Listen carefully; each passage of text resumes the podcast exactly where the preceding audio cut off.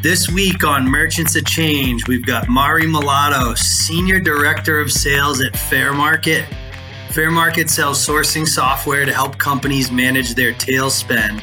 Mari was a three sport high school athlete before playing hockey at the University of Delaware Blue Hens. Here she is, Mari Malatos.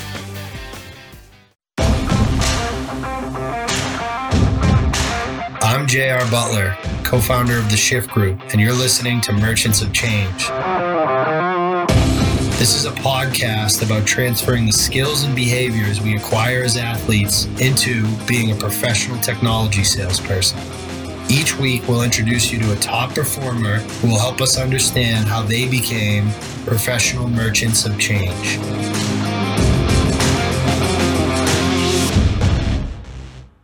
What's up, kid? How we doing today?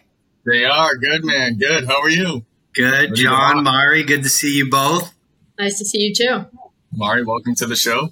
Yep. Thanks for joining us, Mari. Um, so, quick, quick check on the plan today. We're going to ask a, a, little bit about your sports career, and then really dig in uh, talking about sales and the transition. Is that a good plan for you? Sounds great to me. I, I know I'm your top athlete. I think you've interviewed a couple Olympians, so can't wait to be put in the same ranks as them. Well, listen, like you know, speaking of top athlete, Needham High is like you know the team, the Team USA of of Massachusetts, right? So you were a three sport fellow three sport athlete, Needham High, the Rockets, and then you went on to play hockey at uh, University of Delaware. Ta- tell us a little bit about some of your fondest memories of playing sports growing up and in college. Sure. Uh, well, I actually have my dad to thank for playing three sports. So I played field hockey, ice hockey, and lacrosse. And I think it was great for me. I think a lot of athletes, especially in high school, like overuse certain muscles, especially if they play all, all year round. And those were three very different sports. So I definitely avoided injury, knock on wood, uh, during that time period. Uh, but then I got to play hockey in, in college and I just loved it. I love being part of a team. I love, I'm ultra competitive, uh, which might come out later in the interview. So for me, it was just the marrying of those two things. What, um, and you were a defenseman in hockey? I was. I was not very quick. So defenseman helped me. I, I was like a smart player. I could see the ice well.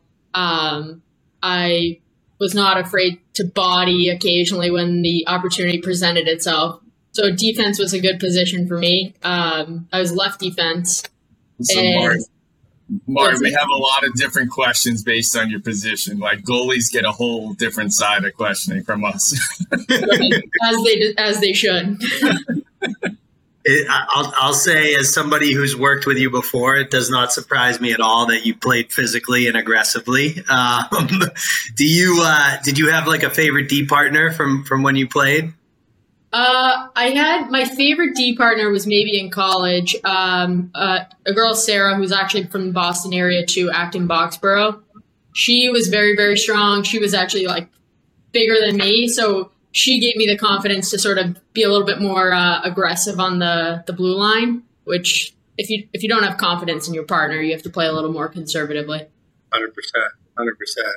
Yeah. Uh, one one question I have, Marty, is just like so. We love having Massachusetts people, especially public high school. I I, I grew up in Mansfield, Massachusetts. Went to Mansfield High, so we like we like the local uh, local flavor. But can you talk a little bit about your time at Needham and, and Delaware, and just some of the skills you adopted and learned um, through athletics? Sure. I think the biggest thing for me was a really was really around time management. Like being a three sport athlete, managing you you don't have the time to procrastinate. And I was a driven person, but if I had had every afternoon to just go home and do whatever I wanted, I would have procrastinated. Like the lazy side of me would have come out. So I think that was the biggest thing for me in at Needham. Um, same thing applied in college. It, too much time on your hands in college is, is not a recipe for success. No, definitely not. we'll leave it at that. But yeah, yeah, yeah, yeah. let's just let's just say me and John agree. Uh, um, so so Mari, you, you get out of University of Delaware. You know, uh, job market, if I remember correctly, was fairly hot back then. How, how did you end up in your uh, in your first sales role? So I'm sure that a lot of people watching this, they might not know what they want, and I didn't know what I want. I tried three different majors at University of Delaware. I ended up with business and sociology. Um, at the time, yeah, team sociology. I so right after college, I went and waitressed in Nantucket for a summer, saved all my money, and then I spent nine months traveling Southeast Asia. I had really never had the chance to travel. My dad was saying, you know, hey, you don't have a mortgage, you don't have now's the time to go do it. Uh, but when I came back from Southeast Asia and I was like, all right, I need to begin my career, I need to make some money, I don't want to live with my parents. Um, my uncle is in sales and he had sort of been encouraging me to get into sales. And his pitch was get your foot in the door at a company. If you absolutely hate it, it's a perfect segue into marketing, CS, operations. Like you're learning the product, you're learning the leadership team. So he kind of pitched me on it and then and then I liked it, so I stayed with it.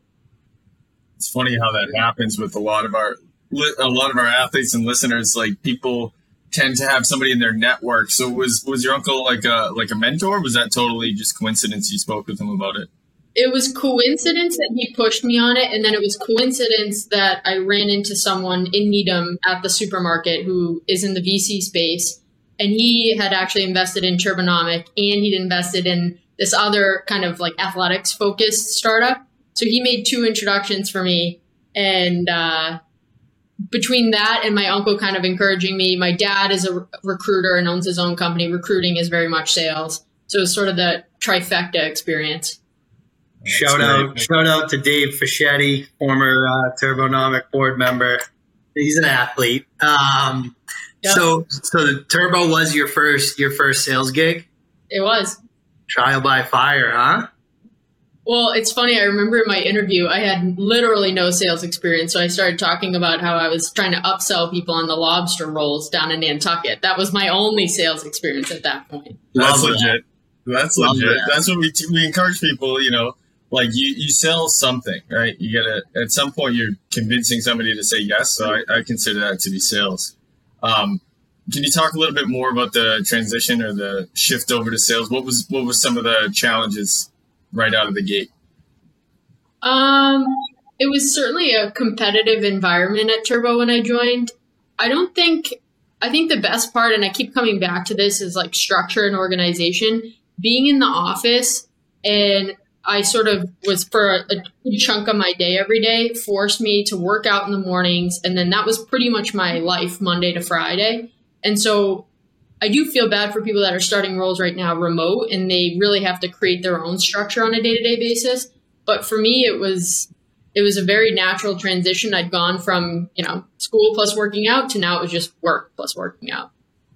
So I didn't have too much and also I'm freaking competitive. I don't know if JR can speak to that, but like being in an environment where every single day, every single metric is measured, like I couldn't stand to be at the bottom it's I want to pick on the remote work because Jr. and I talk about this quite a bit.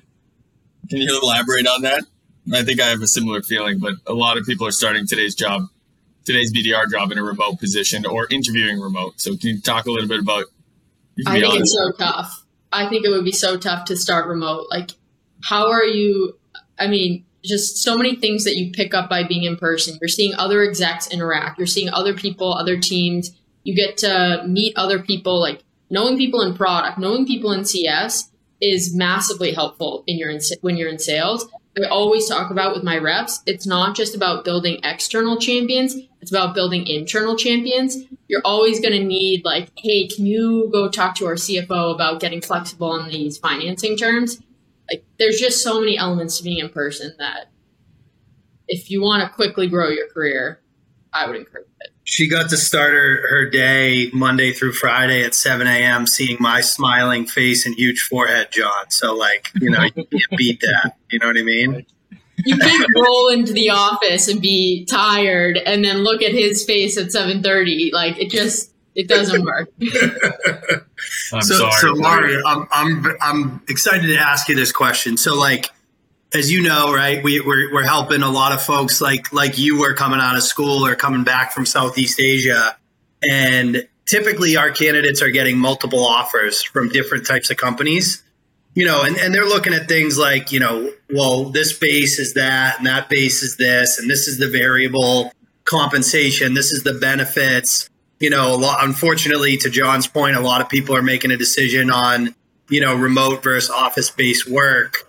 Um, what do you think is missing from the list? Like, how would you advise some a, a young transitioning athlete to evaluate potential employers? Like, what are the things that that you think the boxes they need to check? So two things that you missed out of that list that come to mind are one, like the leadership team. So that was the first thing I looked at at Turbonomic. The the leadership team had worked together at prior companies. They were phenomenal. Uh, from it was CFO, CEO, CMO, like just a great team, and that sets the tone for the company. VP, VP of sales, too. Yeah. great VP of sales. I think the other component that people don't really realize too is and I certainly didn't realize this, is thinking long and hard about the product you're going to sell and the space you're going to sell into. If if you're going to sell into a CIO every single day versus a CMO, your day to day is going to look a lot different. The things you're going to be reading about, the like, they're sort of who you're selling to looks at you as a consultant or looks at you as an industry expert. if you can't get passionate about whatever you're selling or that space, it's going to be a lot harder to be successful. Yeah, but I, I we always I always preach the leadership team. We preach, you know, being able to find a passion, even if it's uncomfortable, like figuring out a way to make the problem that they solve and the type of customers that have that problem part of your kind of like your excitement about the opportunity is is huge.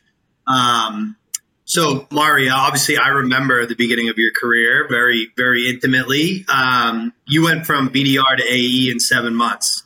So, question for you. Um, we, t- we we work with both like very young kind of fresh student athletes as also career transitioners people that were athletes tried to do something else didn't love it missed the competition missed the teamwork um, but both of that both of those profiles are looking to get into closing roles as fast as possible. So so two part question. What's the right way to approach the bdr job? And if somebody wants to get promoted quickly what advice would you give to them?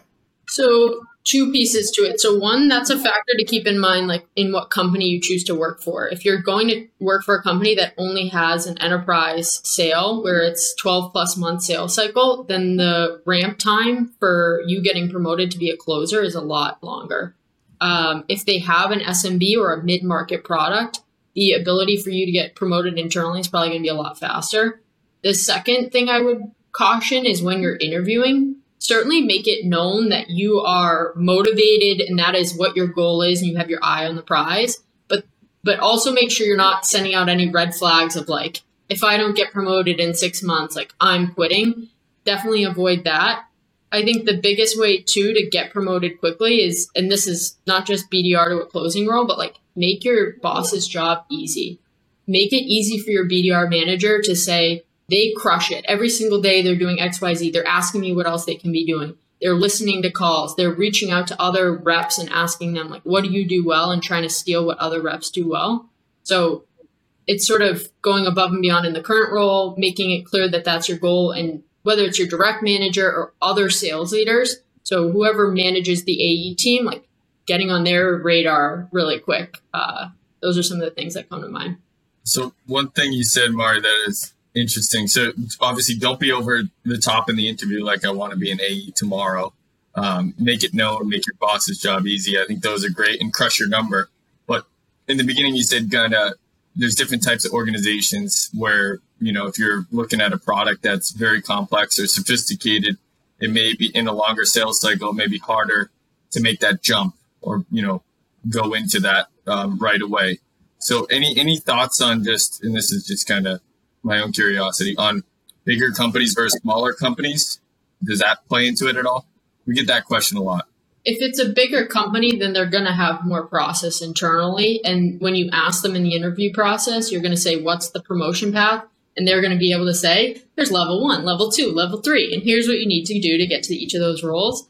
There is not going to be that clarity at a smaller company, but there's probably a more likely chance that you might be able to get promoted sooner if the need opens up or you're going to be working with I've only worked at smaller, faster growth companies, so you're going to lack the process, but uh, I like it because there's less red tape, there's less some of the po- internal politics. Some less rules, yeah. I, yeah. A lot of people are rolling in that direction these days. Can you talk about um, going from BDR to AE in seven months is awesome.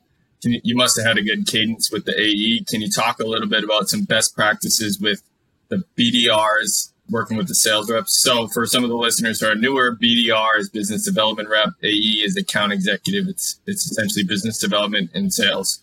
Um, and they're on the same team trying to do the same demand generation activity. So can you talk about that, Mari? Sure. There's two things that come to mind. So first, with working with AEs, uh, the biggest thing I remember was just being like a sponge and understanding if I set up a meeting, like why did it or why didn't it go well? And what pieces of that could i control when i was then going and setting up other meetings?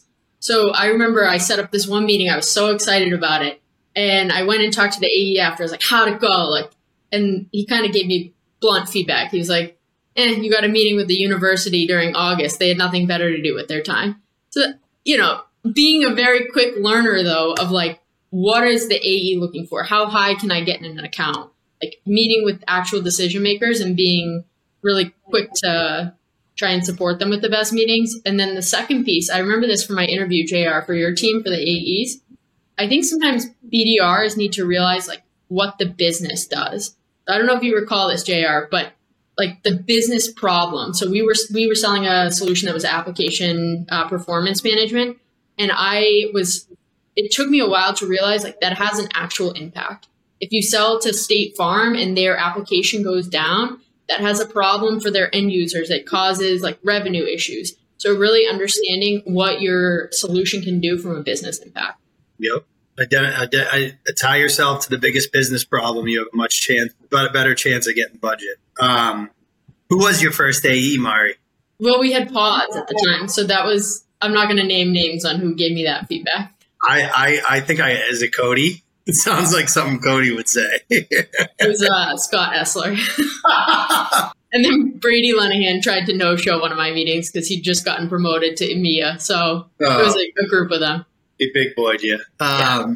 So, so Mari, I'm, I'm curious, like, you know, most of the folks that are listening to this are going through that transition. Um, they're looking for an edge, be it in the interview process or, you know, once they get into the BDR role how do you think, like, what are the areas of development that you think athletes specifically can lean into to differentiate themselves from their competitors, people that are interviewing for the same role or people that are BDRs all going for AE promotions? Like, what are those skills that are, are best to focus on?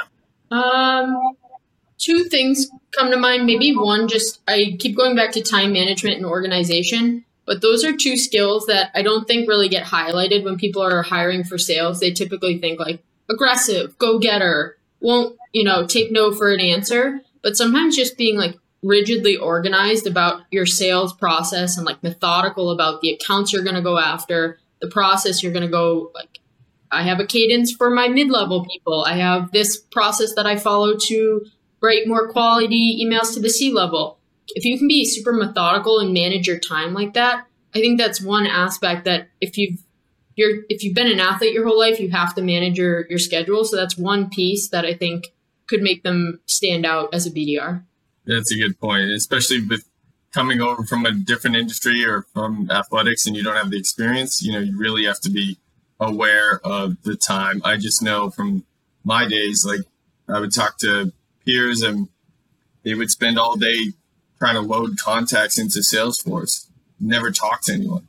And say, you know, before, you know, and then they kick back. It's like, that's your day. That's your whole day. It's just doing that. Just call those people and then put them in later and figure out a way to get them in later. Like, don't, don't use your time between eight and five to do things that you can do at six o'clock or 7 a.m. Like that's, that's a big thing, especially for, uh, for entry level. Um, switching real quick over to mentorship. So you mentioned your dad and your uncle. Sometimes it's a coach or another player or just somebody random you met. Um, can you talk a little bit about mentorship in sales and how that's kind of important to you? Sure. Um, well, for the longest time, I was looking for like a female sales leader to try and like mimic myself after. And I think I realized I don't need just like one role model. So I have a lot of role models that I try and just steal their best qualities from. So I do talk about my dad a lot, and he's certainly helpful from like a business and a career perspective. But I'm not going to call him up if I'm saying, "Hey, I need to revise the comp plans for my team." So I've tried to just sort of build like a network of people that I can rely on for different pieces. So I have some former bosses from Drift that uh, are good that I call up for certain things. I have I did end up finding like an exec mentor through Pavilion, uh, if you have heard of that organization. Uh, so they paired me up with someone who works at a much bigger company, and she's been fantastic at providing that lens. But like even working for JR and just stealing the best of JR, like his passion, his work ethic, like trying to steal things from different people, uh, not just having one singular role model. I like that. Yeah, the, the the best salespeople in the world they know they know what to steal and what to like be self aware of like not to do right, which I'm sure you got a lot of that from me too. Maybe one or two things.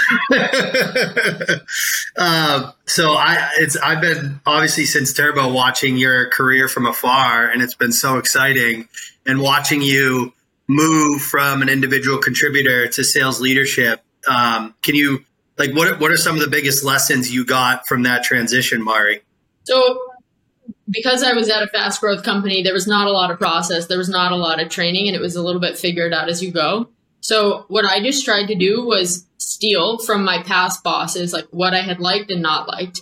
And sometimes when you're a sales rep, you can feel like, hey, I'm the only one pushing for this deal internally. I have finance coming down my street about payment terms. I have product saying, hey, you're selling something that doesn't exist, or whatever the case is. And so as a boss, I just try to be like my team's biggest advocate. So there's going to be roadblocks. Like, how can I help them get around those? Whether it's me knowing the product inside and out, whether I have internal champions.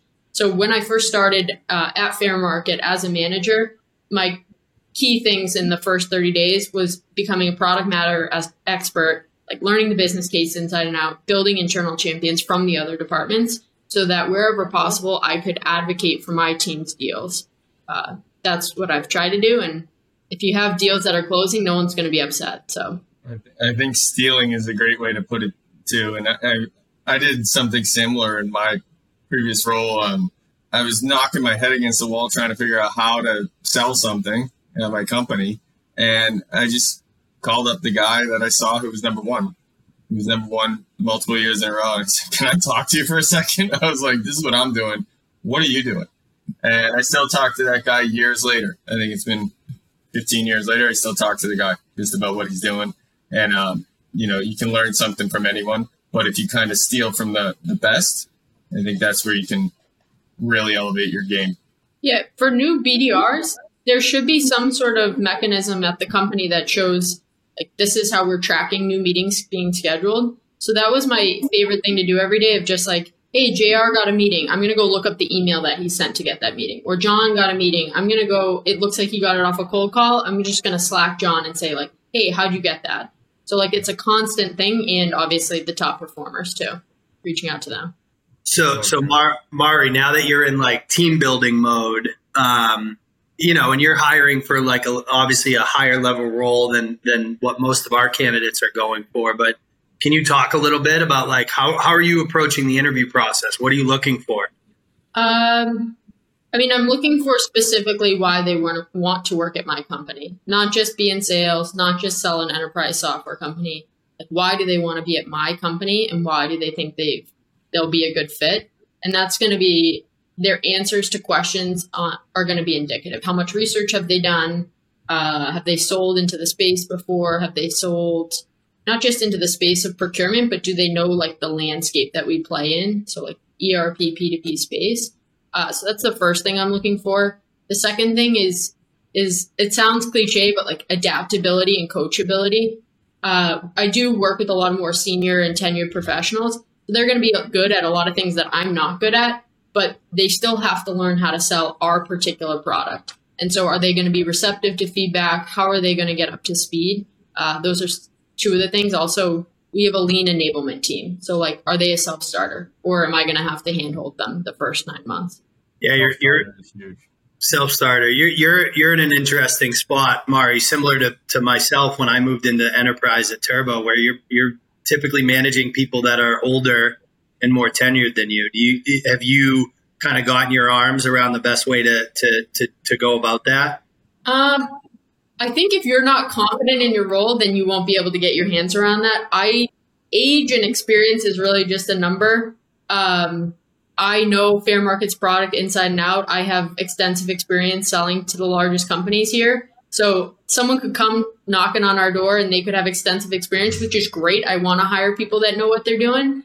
Uh, but it comes back to they they don't they haven't sold Fairmarkit yet, and so there are going to be twists and turns in any deal, especially enterprise deals. Uh, we just closed a deal yesterday where it's been in legal since May. So just like there's going to be things that come up, and I'm very confident that I can help them accelerate things. So I I don't really have any qualms about managing uh, people with different backgrounds. What guidance do you have for women who are getting started in sales, Mari? The same advice my uncle gave me: just just get in sales, and you'll find your way. And if you're competitive, then you're going to do well, and uh, you're going to probably stand out because just the way it is, there's not a ton of sales, but that's a good thing. Like it's good to stand out, especially if you're doing well. If you're not doing well, well, then you're going to want to hide in the corner, and you should probably find a new role. So, so John, at one point when Mari was on my team, I had an entire team of female sellers, and guess what? We were the number one team in the company, like you know, two years in a row. So that's awesome. You know, we we always tell our female candidates, like, if you're a hardworking, you know, passionate female, like you know, a, a female over a male, ten out of ten times, all things being equal, because of the empathy that comes with it, the organization, like there's something to be said. Um, and I think it's it's really great that we're starting to see an increase in that kind of piece of software sales. We're seeing more and more females over you know over 50% of our candidate pool is females and people of color. So that diversity is going to be huge as, as tech tech becomes more important. Um, so, so Mari, two final questions. Um, the first one, we, we like our guests to highlight one skill that you've developed that makes you an elite seller? What, what's your like number one top skill you think? Uh, oh, uh, I think like active listening and just m- methodical. I think active listening. It. Uh, I saw this on LinkedIn too today. It's not about listening to someone with the intent of just responding. It's the like listening to someone to hear. I think you might have seen the LinkedIn post. Uh, like being active listening is such an underrated skill in sales. And then if you're methodical about your follow up, organization, and run, especially enterprise sales, like there's so many. There's there can be 40 people involved with a deal, so you have to be organized. Listening is so tough. Like it, it kills me sometimes if I'm on a call with someone and the prospect is talking and the customer's talking, or you know the candidate's talking and the recruiters everybody's trying to talk and nobody's listening. Like nobody's listening to the problem, right? It's just, yep. especially in sales, everybody wants to talk.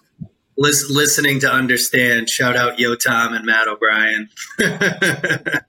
um, so, Mari, this is a little bit of a hockey analogy. You know the the household I grew up in with a hockey coach as a dad. My dad used to preach to us. He used to say, "Listen, there's a lot of there's a lot of kids that play hockey, but there's not a lot of hockey players, right? And he, and he, and we, we kind of really understood at a very young age what it meant to be a professional. Um, it's something that I think I carried into my, my sales career. And, you know, we think at Shift Group, the highest praise you can give a salesperson is calling them a sales professional, a pro. Um, talk a little bit like what, what does being a pro in this industry, what does it mean to you? Uh, I'm going to give you another buzzword, which is when I think of a sales pro, I think of extreme ownership. They own their stuff every single day. They're not walking into the day and saying, oh, what am I doing today? They have a plan that they're going into the day, into the week with. When they're a rep and they're closing deals, they know their deals inside and out. They know their deals companies and the business behind it inside and out. They know their internal champions inside and out. They know, hey, I'm running into this issue. I'm going to tag in JR because I think JR and this person are going to align.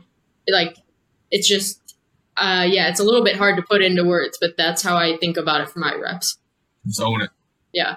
I, I get it. I think it's an awesome answer because it's like, it's all the things you talked about, but it's also extreme ownership of your own development, extreme ownership of understanding and self awareness of your weaknesses and your own strengths, and extreme ownership of like, you know, realizing that it's it's not just you selling the customer; it's your job to surround the whole company with the customer, right? We used to always talk about how as a sales rep, everybody works for you from the CEO down, right? And having the ownership and ability to do that is what makes the pros the pros.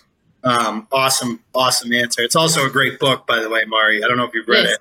I've met yeah. Jocko. Impressive guy. Oh yeah, oh yeah. One of my favorite books. Um, I got a copy for all the the turbo execs at one point. um, Mari, this was awesome. This is going to be so helpful for our candidates and, and other people that are early in their career. So thank you so much for spending the time with John and I. We really appreciate it. Of course. Great to meet you, John, and uh, always a pleasure, Bear. Yep. Keep up the great work, kid. This wraps up this episode of Merchants of Change. If you enjoyed this episode, the most meaningful way to say thanks is to submit a review wherever you listen to podcasts. If you're interested in working with us, please come find us at www.shiftgroup.io.